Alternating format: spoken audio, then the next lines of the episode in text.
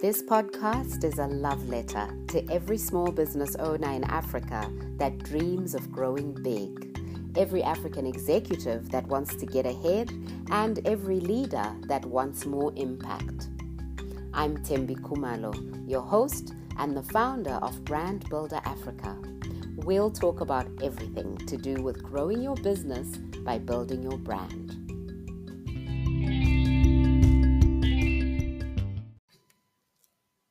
Hey, have you ever thought about how you'll get your business to the next level? I'm talking about scaling. Have you visualized the results that you ultimately want, but maybe you just don't know how to make it all happen? Well, I felt that way a couple of years ago, and when I did, I was lucky enough to find a coach that understood what it means to do business in Africa, but also had a lot of clarity about my big, bold ambitions and how I wanted to be on par with my first world counterparts. She introduced me to so many helpful tools and tactics that have permanently altered the way we do business at Brand Builder. And it's also enriched my own coaching practice. That coach was Noreen Makosewe, and I've brought her in today to talk to you about scaling and doing business in Africa.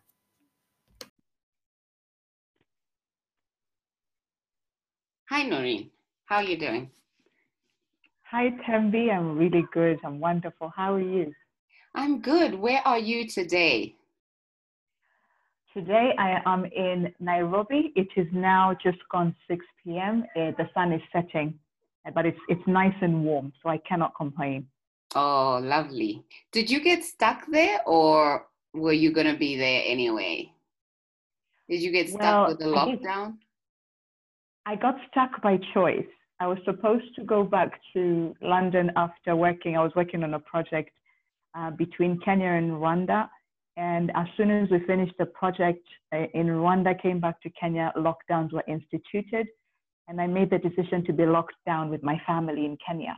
Oh, because they, li- they, they live in Kenya and I live in London by myself. So it was a no brainer to stay. For sure, for sure. It must be a little bit like a very nice extended holiday, a weird one though. well, well, I, I wouldn't say holiday because when you're with family, it's rarely a holiday. You get to do lots of things together. Um, but it's nice to be with them. I live in London and I miss them a lot sometimes when I'm away for a, a long period of time. Mm. So this was a good way to spend time and catch up and, and still work remotely. Yeah, yeah, absolutely. Well, that's great. Like it's good when clouds have silver linings, hey? Yes. Yes, so this now- is a big cloud, but I'm glad. like a mega cloud oh gosh, a global one, a global one. Yeah. So I'm sure that our listeners are now wondering about this lady who lives in London and is working remotely from Kenya and sounds like this is not an issue at all and a life a lifestyle i guess that many many people would would love to have so tell us exactly what you do and how you got into it so what I do is I help SMEs, so small to medium enterprises, launch, grow, and expand. And uh, I do that through strategy, consulting, business technology, and market expansion. I got into that um, many years ago, but it didn't start off as exactly that initially. I worked in corporate London. I worked within an investment banking environment. And uh, the whole time I was there, I always knew that I wanted freedom from the nine to five. So I, I would call myself a corporate escapee. I spent my years working there, planning how to get out of it. And my, my, my, my vehicle of choice was uh, my consultancy. Initially, I launched it as an executive coaching practice, but I quickly realized that as much as I liked coaching, I didn't particularly enjoy it as much as strategy. So I remodeled my business and and launch, we launched it as a strategy consulting company. And we use coaching as a, one of the things, uh, one of the tools for working with leaders and, uh, and CEOs. And, and technology, technology found me, or let me say, I ran away from it when I was in university. I, I enrolled to, to study information systems and management. But mm-hmm. uh, at the time, back then, it was a lot of coding. So I was programming and coding and thinking, do I want to do this with my life for the rest of right, right. I didn't, I didn't see myself sitting behind a computer programming, coding anything. So I did a bit of soul searching after my father passed away. It gave me some perspective on what I really wanted to do. And I took a, a step away. I, I, um, I deferred my, my university course and went to work full time. Mm. And, uh, and in that space of time, I made a decision. I always knew I wanted to work with people. Whatever I did, I wanted it to be people facing. So I went on this search of finding the, the job that would give me the satisfaction of working with people as well as using my skill set. So I worked in retail, I hated it. I worked in sales, I hated it. I worked as a as a telemarketer, I hated it. I, I think I did door to door. Back then there was Avon. I did door to door. I hate I hated it. And I just kept wondering what what can I do long term that I really enjoy.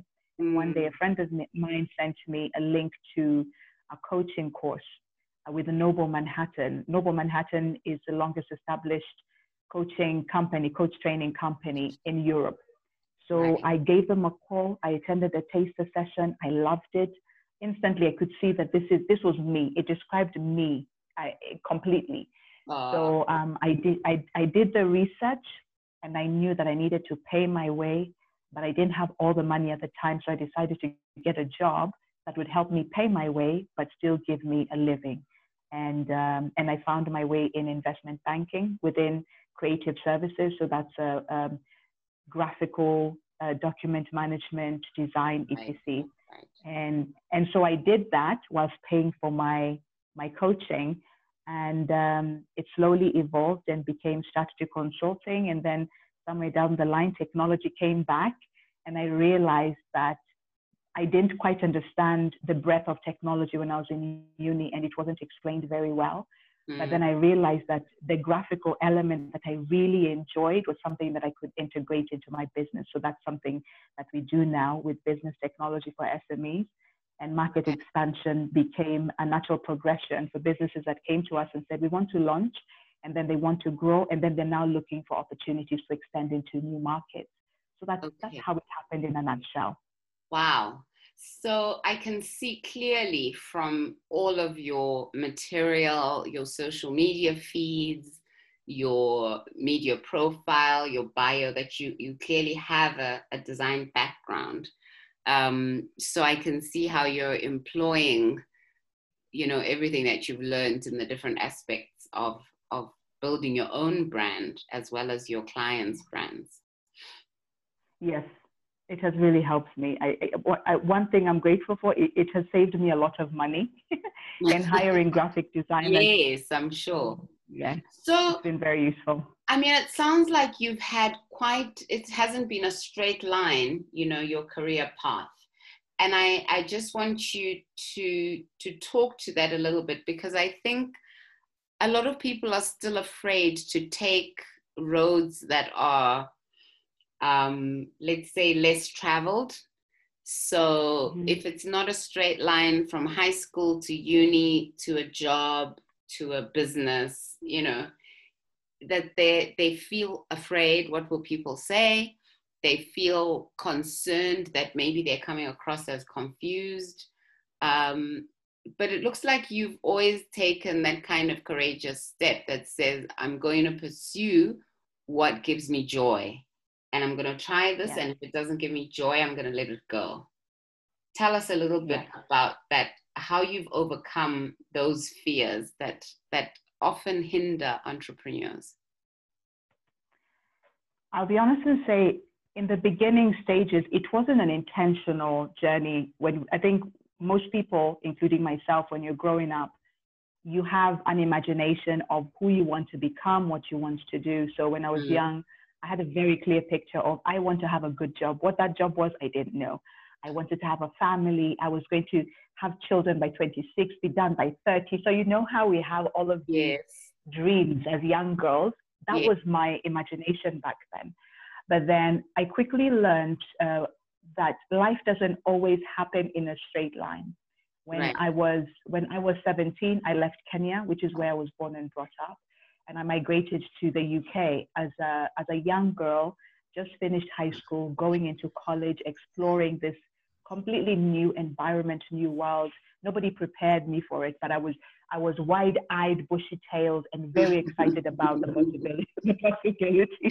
But I think if somebody had told me what it was going to be like, I may have stayed at home. And I think sometimes launching in the, into the unknown is really what stretches us and makes us become all these things. And what I learned from the age of 17 is that one choice would set me on this journey or a trajectory that would make me who I am today. So I left when I mm-hmm. was 17.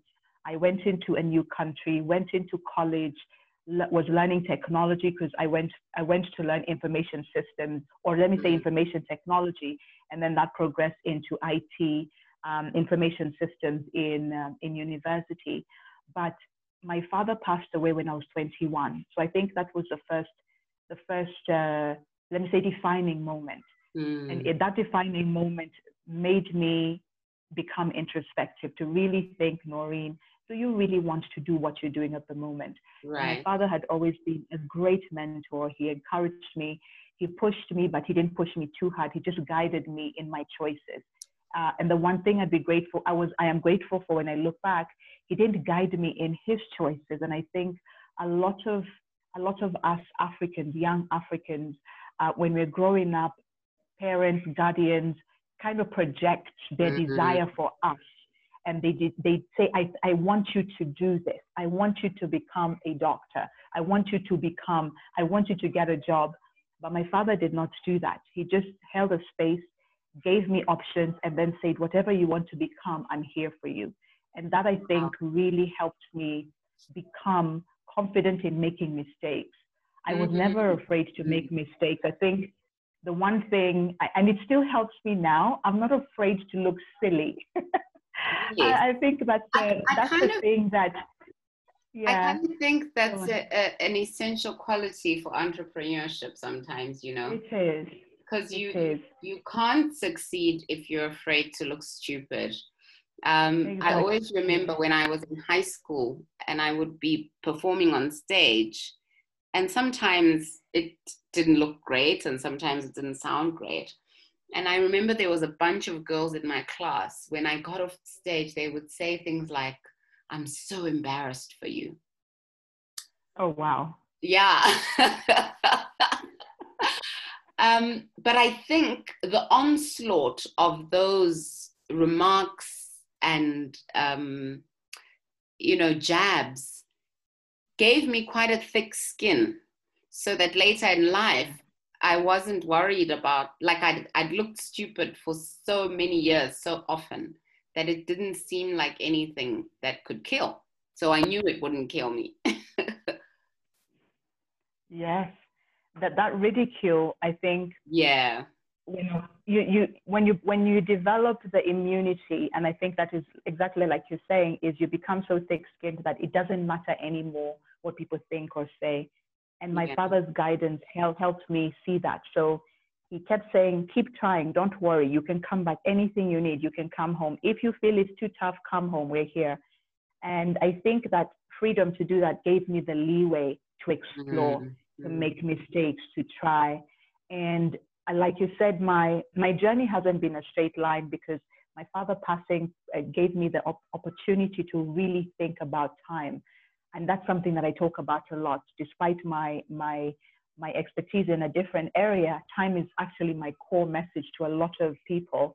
Is we don't have that much time to do everything we want. So you have you don't have enough time to make mistakes. So the quicker you make the mistakes, the better. Mm. And and my straight line, I, I, call it my own my own journey. Uh, like you said, it's not been a straight line, but I have explored. I think yeah. losing my father at a young age gave me a sense of urgency in, with time. Mm. And so when people delay, I don't want to delay. I'll, I'll see you on the other side if you're coming, you know. Yeah. And if I want to explore a new country, a new business opportunity, I get on a flight and I go to do my research. Yeah. And so those are the things that um, has given me the opportunity to see, to explore, to discover. There's so much in the world, and I think I don't even, I haven't even scratched the surface. And those are the things that make me ask questions. What is happening in Nigeria? What is happening mm-hmm. in Zimbabwe? Mm-hmm. What's happening in, in Ghana? What's happening in Tanzania? And if I, I see an opportunity, I get on a plane and I go. I don't know what I'm going to find there, but I go. And those those those little trips, conversations, journeys, internal, yeah, yeah, yeah, they open up a whole world. So so I'm I'm not afraid to to make those mistakes. I have made many. I'll be honest, and uh, and they have taught me a lot. That's my data. I call it my data bank.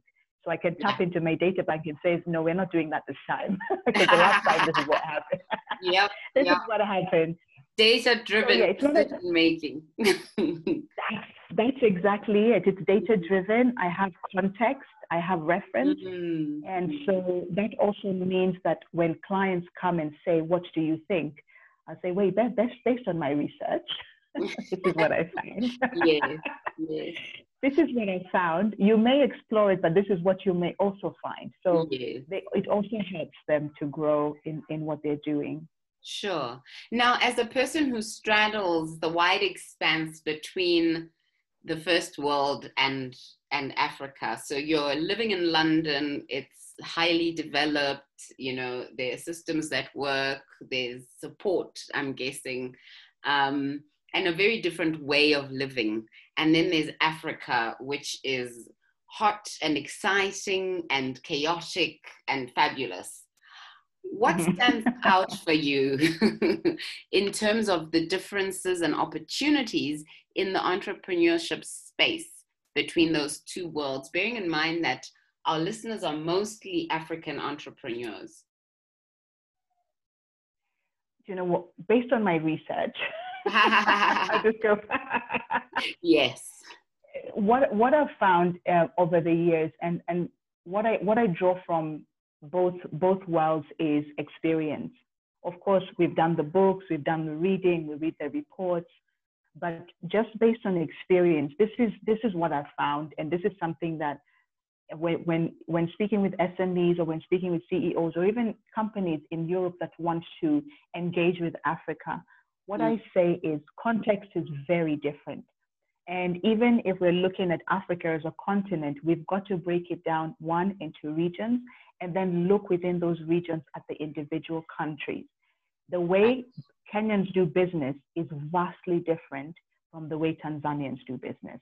Mm. It has to do with culture, it has to do with systems, the way the government has systemized uh, everything. Mm. The way you do business in Nigeria and Ghana is very mm. different. The way you do business in South Africa, Zimbabwe, Mm-hmm. And what I did was, um, I remember when I made the decision to take the leap from corporate and just focus on the consulting full time, I got on, on planes. My friends asked me, Where are you going? I said, Well, I'm going to find out what's happening in Zimbabwe.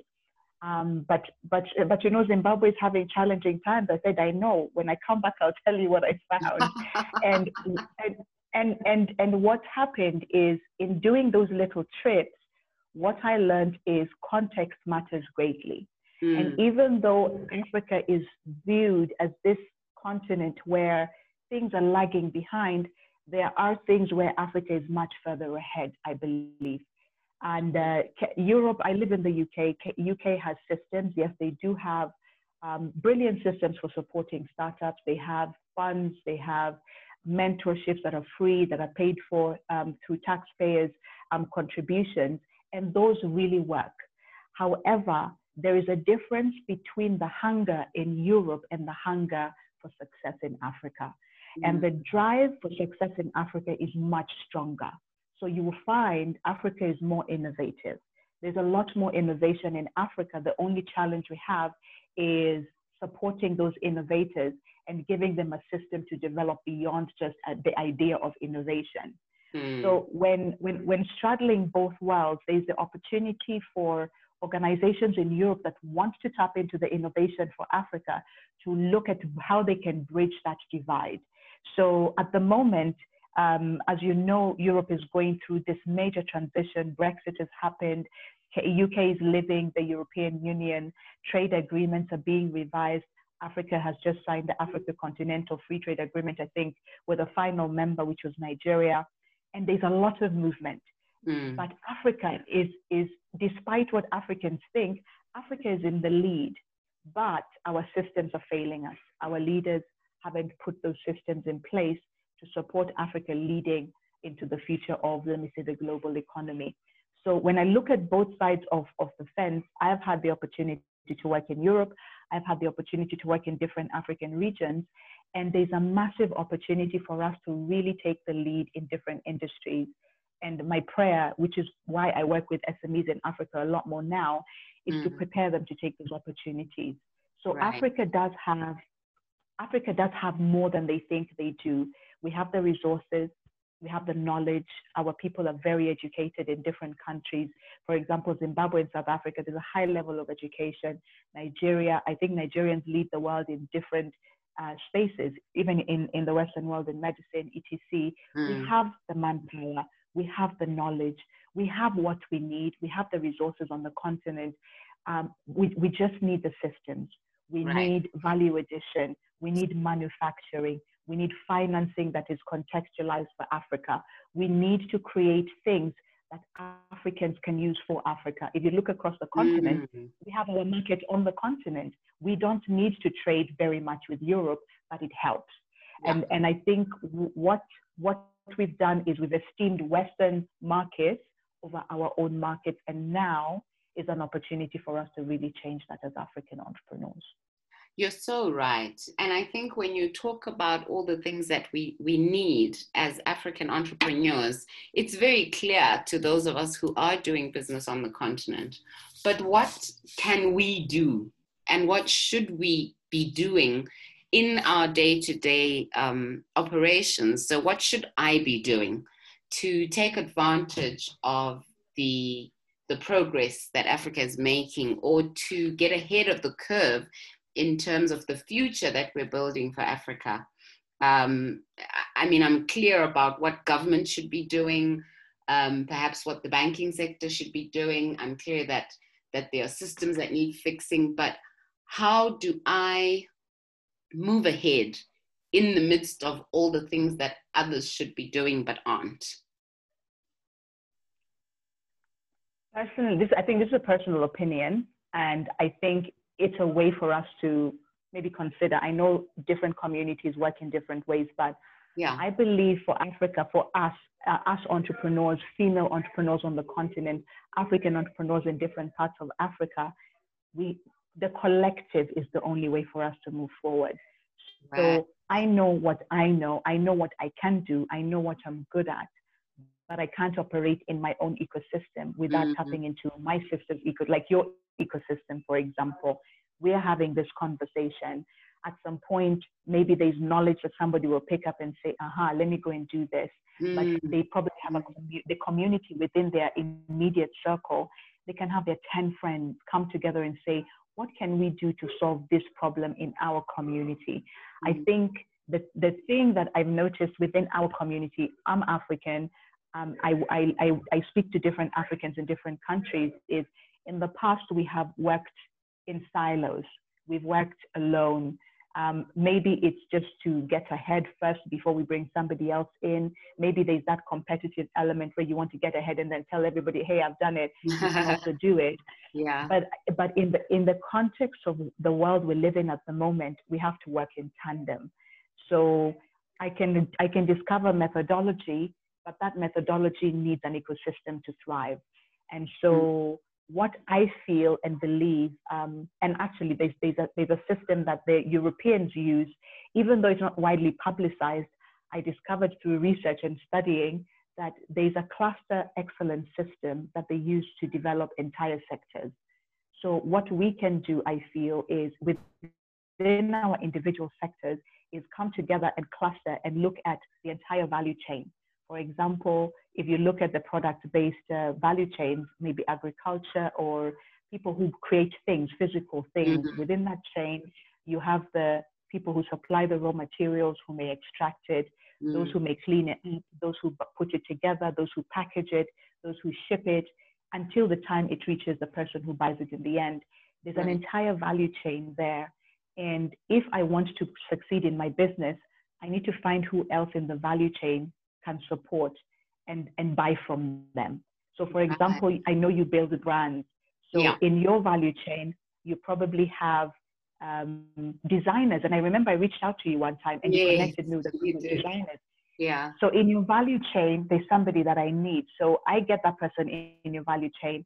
I find the next person who will then develop the next stage of my business and so on and so forth. Mm. And we just do that collectively on an ongoing basis. That's the only way I feel each of us in our individual work lives, our daily lives, we can work in that way and say stage one is me, stage two is Tembi, stage three is the shipper, stage four is the person who's going to uh, distribute it to the houses where it goes. That's and do you do you believe that this can work in Africa? Because uh, there's a little bit of a struggle about um, collectivism, if I can put it that way. Mm. Um, I don't know if it's if it's unique to Southern Africa, but it seems that we just we struggle to work together. Mm. Is that something that you've it, noticed? Yes. Well, yes and no. Let me say yes because yes, indeed, in different African communities, there is. Um, I have a mentor who calls it crabology. So this is the crab mentality. All the crabs are in one bucket, and if one tries to climb up, the others go like where you're going and pull it down. Mm-hmm. So there, there is there is that mindset, and yes, I have seen it, and yes, I have experienced it. But there's also a different collective. There's a new breed of Africans who understand the collective mentality. They and know power, that put, actually, yeah, exactly, and they pull their resources together. I'll give you an example um, that's happening right now. So I, I work with different SMEs, and some of them are at the stage of they need to raise capital to scale beyond where they, they've gotten to at the moment. Mm-hmm. So in accessing those finances, accessing that financing, we are having to find financing that is tailored for Africans, which is different from, say, financing that's tailored for European businesses. For so sure. African businesses do not necessarily need millions, maybe at the stage of business. They need maybe a quarter of a million, they need 10,000, 20,000, 50,000, but a lot of financiers will not give that because it doesn't make any sense for them to do that. Yeah. So what we're doing at the moment is there is clusters and collectives of Africans who've come together in different countries. Some are in the US, some are in Europe, some are in Africa, and they're saying, I have $500. What can I put it in? And then others are saying, I have $1,000. So in this collective, groups of 300 people are coming together to fund businesses. Mm-hmm. Groups of 1,000 are coming together and saying, we'll put in a 1,000 and we make it work for us. So at the end of the year, we'll all draw from this pot, this pot, mm. but the business will have grown and scaled. Now, is this happening in East Africa? Well, it's happening in South Africa, I know. It's happening in East Africa. It's happening in the US. It's happening in the UK. Um, it's, it's literally happening because I've been, I've, I've gotten into those systems and I'm beginning to understand how they're working because I know some of my clients can benefit. So I was giving that as an example to say there are there, there is a, a new breed of Africans who get it that we cannot do this the way we used to. We have to come together. Right. And then there's obviously the issue of trust is mitigated by legal documentation. So in the past in Africa, we had the gentleman's handshake. You shake mm. hands, you agree, and you say, I'll bring you your cow within a year. It'll have given birth to the next cow. But then in the in the world that we live in, we're doing business cross border. So how do we legalize that? So it's documentation, having those difficult conversations and saying, I will work, but you need to pay me even though you're my friend. Um, mm-hmm. It's those conversations that we need to have. But I do believe it works and it can work. But I think it's the systems that we have put in place in the past that haven't really been um, helpful and uh, and as Africans, we need to do better. That's the honest truth. Doing better, yes. I, I really believe that we, we do better when we require more of ourselves and others. That's right. That's right. Um, That's so we, we actually have a duty to to require more of ourselves and to require more of each other. Yes. yes now I want to go. I want to just talk about a place where there's a lot of um, trepidation about what others say and what others require of us, which is social media. I know that mm-hmm. you're you're very active on social media. You're probably one of the most consistent brands that I have seen. Oh wow! Um, honestly, coming out of social media, wow. consistently present, consistent in your presentation, consistent in your content, and the the kind of thread that runs through your messaging. Thank you. Thank so you. That I, means a lot coming from you because I know you build brands. yeah, no, it's it's it really is very impressive. I want to find out how, and I I want to find out first of all, how are you getting business? Because you've obviously put a lot a lot of time and thought, invested a lot of time and thought into your social media presence. Is it bringing you business? And what are other entrepreneurs who spend time on social media doing wrong, if I could use that expression? Because I think a lot of people are on social media, they believe they should be on social media, but there's no real strategy behind being there, you know? They're just kind of mm-hmm. posting quotes, posting pictures, um, a little bit randomized. So, could you just talk a little bit about your social media strategy, how you monetize your presence on social media, and how you get a return on the investment of time and energy that you put into there? Okay. With social media, I wasn't I wasn't an early adopter. I'll be honest. I, I wasn't an early adopter. I was actually shy of social media when I first started. Mm. I'm very private, so I didn't want to keep posting um, about myself. That's the first thing. So I did a lot of hiding of who I was. I was just doing quotes and quotes and quotes. Mm. But what I learned, and in the early stages, I was very much on Facebook. I had a Facebook page. I did garner a lot of followers because people liked inspiration. But as, mm. as, as I began to develop the clarity of my myself, my brand, and what I wanted to show up as in the marketplace, I knew that quotes are not enough. I love quotes. In fact, I write them all the time. Right. But it's not enough. It's not enough value to retain attention because I'm posting quotes and there's millions of other people posting quotes. Correct. How am I different and how are my quotes different? So what I decided to do was instead of copying quotes on the line online and putting the name of the person who wrote it, I decided I'm going to write my own quotes that nobody can find anywhere else on the internet. Right. So I, I, I invested in my my studying. I started reading more, studying my industry. Mm. And then I also made the decision.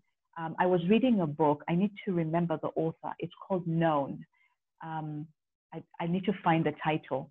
And what this book is about, it was written by a, a strategy, a marketing strategist. And he asked a very important question, which stayed with me, is what do you want to be known for? Right. Because you can do a thousand things, but people will remember you for one thing. And if you don't know what that one thing is, you're lost in the marketplace. So I began to really think, mm, what do I want to be known for? What do I really want? What do I want people to call me for? I remember the name. His name is Mark Schaefer, and he's uh, he's yeah he's a it's a best-selling book called Known. People should just go check it out on Amazon. And he asked the question, and he gave examples of how people became known. But and what I learned from being known is they didn't set out to be known in popularity. They mm. set out to be good, good at what they did. Mastery. So instead of nice. exactly, that's it. That's a word exactly. Mastery.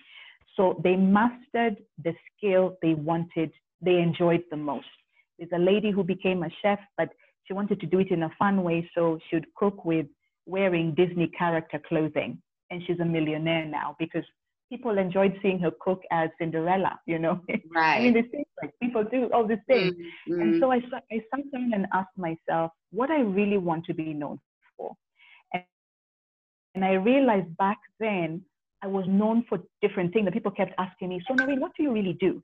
And whenever people ask you that, you know that your message is not clear. so what do you really do?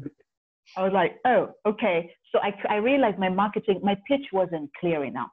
Right. I went back to the drawing board and I began to revise what I wanted to say. Uh, it took some time. I'll be honest and say it does. It's not a quick Overnight, thing to yeah. come up with the value proposition. Yeah. Yeah. So I I revised it to say it doesn't feel right in my soul. It doesn't sound like me. That Mm, doesn't look like me. And so I did these iterations of going back and forth and back in colors and fonts and etc. And then I arrived at what I felt represented where my brand was. And then I decided I wanted to be known for strategy. That's what I want people to call me for. If there's a room of people talking about me when I'm not there, I want them to say, You want strategy? Call Noreen. That mm, is what I wanted. And so I invested in the knowledge around strategy, reading, revising, reading, studying, listening, learning, changing. Mm. And I was not afraid to release what did not work. And it began to show up in my social media. And I began to speak about strategy, but in storytelling form, because people like stories and people Sure. engage with who you really are. So I didn't want to talk at them to tell them, go do this, go do this, go do that. I wanted to show them that I have been here before. Here's how I came out, and here's how you can too. So that was my strategy in telling the story. So whenever I post anything, I'm contextualizing it from something I have learned. And it could be a lesson I'm learning and I'm sharing, yes. but I post it in the context of strategy, in the context of technology, in the context of expansion. It, it can be anything, but I remember that that is what I'm talking about. And occasionally I'll add something about my personal life, so I'm human to them. yes. And, and that has been my strategy over the years.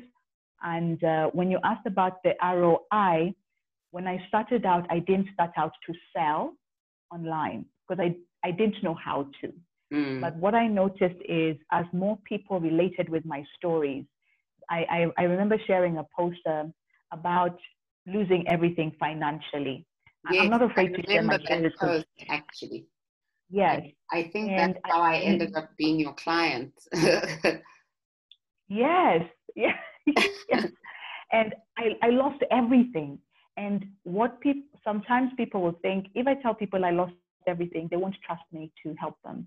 But then what happened was in my sharing my failure, people trusted me more because they realized you won't judge me.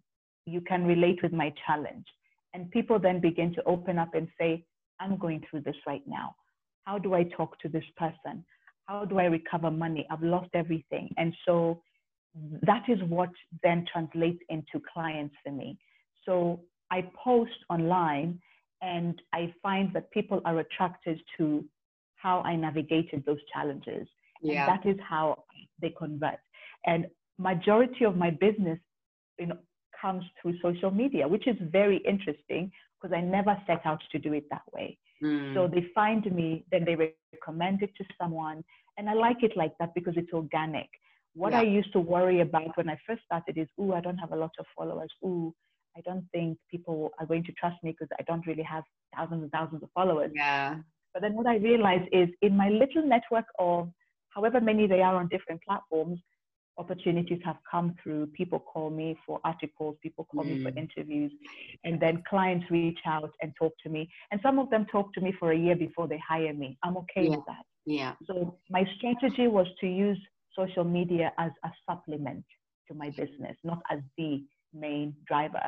Yeah. And a lot of uh, the other business, the majority of, let me say, the businesses that bring, let me say, the bigger bucks are the ones that are offline. And those ones don't even talk to me on social media, but they, they look and see and realize that, okay, she has a following, she has credibility. We like what you said about this. Can you come and work with? It's really interesting. I, I think is, I'm and learning I- social media. I think we it. all are, to be honest, because it's like an evolving thing anyway, you know? It is. Um, it is.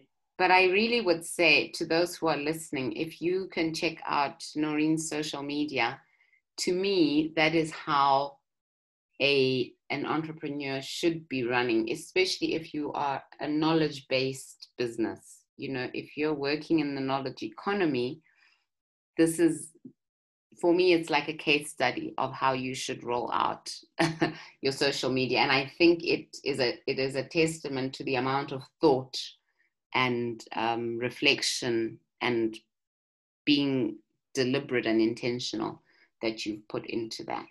So well done, you. Thank you so much. That's I feel I I I didn't you know sometimes I look at my social media and I just think it's it's normal. It's but thank you so much because I know that you build brands and this is something that you've done for big brands and received awards. So it means a lot coming from you. So thank you. No, you are very welcome. So, Noreen, do you have three things that African entrepreneurs should be doing to succeed? Um, I want to say women entrepreneurs in particular because yeah, I just think that there's so much potential that is latent um, that could could do amazing things. So, what what would your three big takeaways for African women entrepreneurs be um, before we round up? Three takeaways or, or three things that I think for me are always top of mind is know yourself. It sounds cliche, but the reason that is so important is without that level of self awareness about who you are and who you're showing up as in the market and what your message is, you get lost in the noise. And there's a lot of noise in Africa. There is a lot of noise of everybody wanting to be this person, sell this thing, find a new opportunity. But then what makes us stand out or what makes any individual stand out is knowing who they are and what they stand for. I think knowing what your deal breakers are and what type of business you want to build will then inform the decisions you make around your partnerships, around your products, around your services, how you deliver them. So the self self awareness is important to me. I know who I know who I am and how I am wired. So there are some opportunities that will come to me, and instantly I know, mm, no, this is not for me because yeah. of how I am wired. My personality yeah. will not permit it will not permit it. For example, I, I, I don't like um, I don't like disorganization. So anybody I know there is that spontaneous entrepreneurship mindset, and it's great up until a particular point. Mm. But I, I need I need organization. I need clarity. I need so when I'm doing partnerships or working with clients, that is communicated in how things are delivered and how we work together. So knowing yourself, knowing your personality, knowing how you're wired, how you think, what you like, what you don't like, who you want to sit with, work with, talk to. That's important. And, and being okay with it because you will lose opportunities because some of those things will not fit what it is that you have planned for yourself. The, the second thing is know your market. The Africa is so vast. It's so vast. One of the failings I think we have on the continent is we're not a data driven continent. Mm. We're not a data driven people. Yeah. And we don't store we don't store information across the continent. You do have the individuals who do and little pockets of people who keep their data. But as a continent, as a collective, it's very rare. If I need to find information on shea butter, for example, I was doing some research on the shea butter market for myself and for a client. And I could not find the data in Africa yet Africa produces the most shea butter in the world, or maybe is the producer of shea butter. Mm. I had to purchase, I had to purchase the report from a European uh, data center. Oh my word! Yeah, and then I, I had to find another report that was owned by a, an Indian organization, and oh. I could not, for the life of me, understand how we got to the point where we own the resources but our data is stored outside of a continent. And so my, I'm on this mission to be a to be a data driven business myself. Mm. I need to know mm. why I'm pricing the way I'm pricing. Yeah. I need to yeah. know why, why I'm focused on, say, I'm focused on Nigeria because it's data. It has nothing to yeah. do with the people. It's data driven. Mm. I need to know mm. the, the GDP of the country, the capability of the people in that country to purchase what we have. Yeah. I need to know if my client wants to expand into South Africa, I need to know their data in South Africa. I can't find it online. Mm-hmm. That is the problem we have. So my my challenge to entrepreneurs is we need to know our market and and it's based on data. We, we cannot function without it. So technology is a big part of collecting it, storing it and disseminating it, and then sharing it.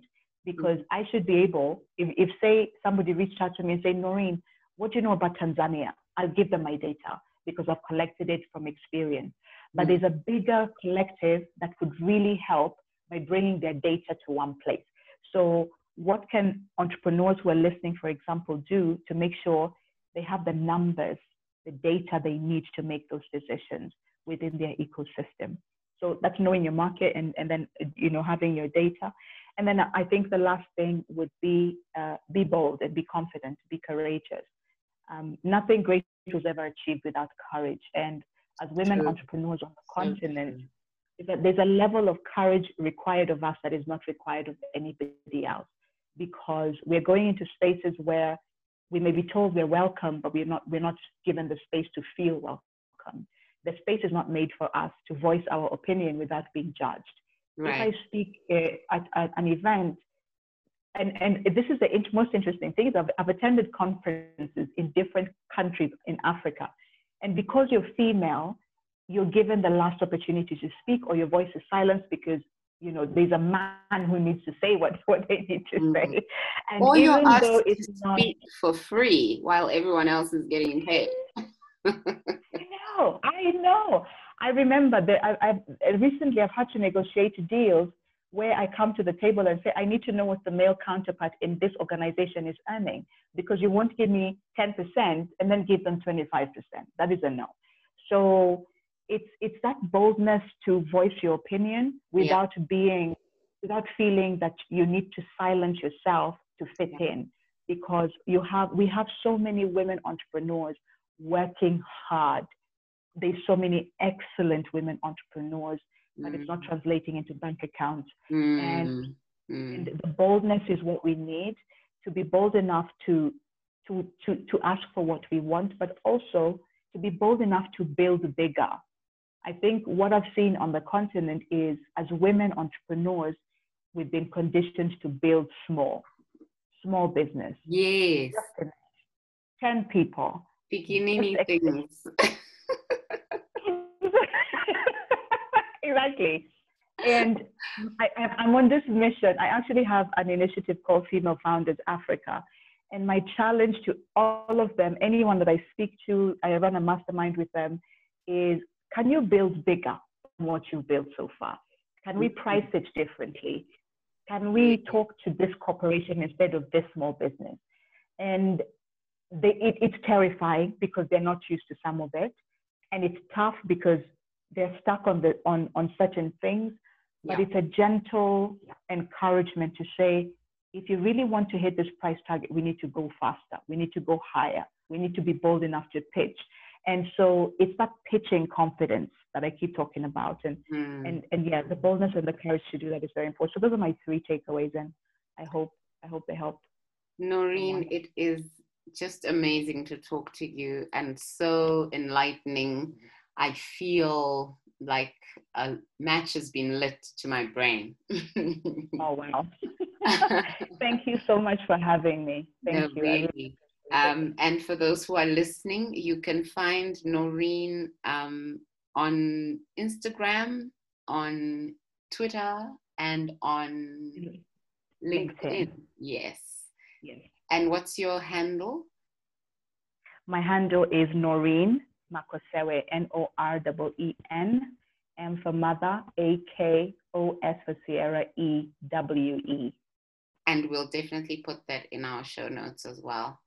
So you've heard it for yourselves. You've got to know yourself, know your market, and be bold as we go out this evening. Thank you, Noreen, and see you soon. Thank you. Thank you so much, Thembi. Thank you. Bye. Bye bye.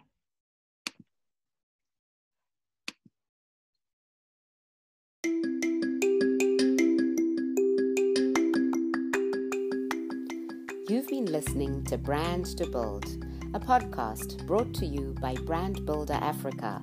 We'll be back here next week with more thoughtfully curated content for entrepreneurial leaders who are doing business in Africa. Stay, subscribe, and let us know what you think or what you'd like to hear about next.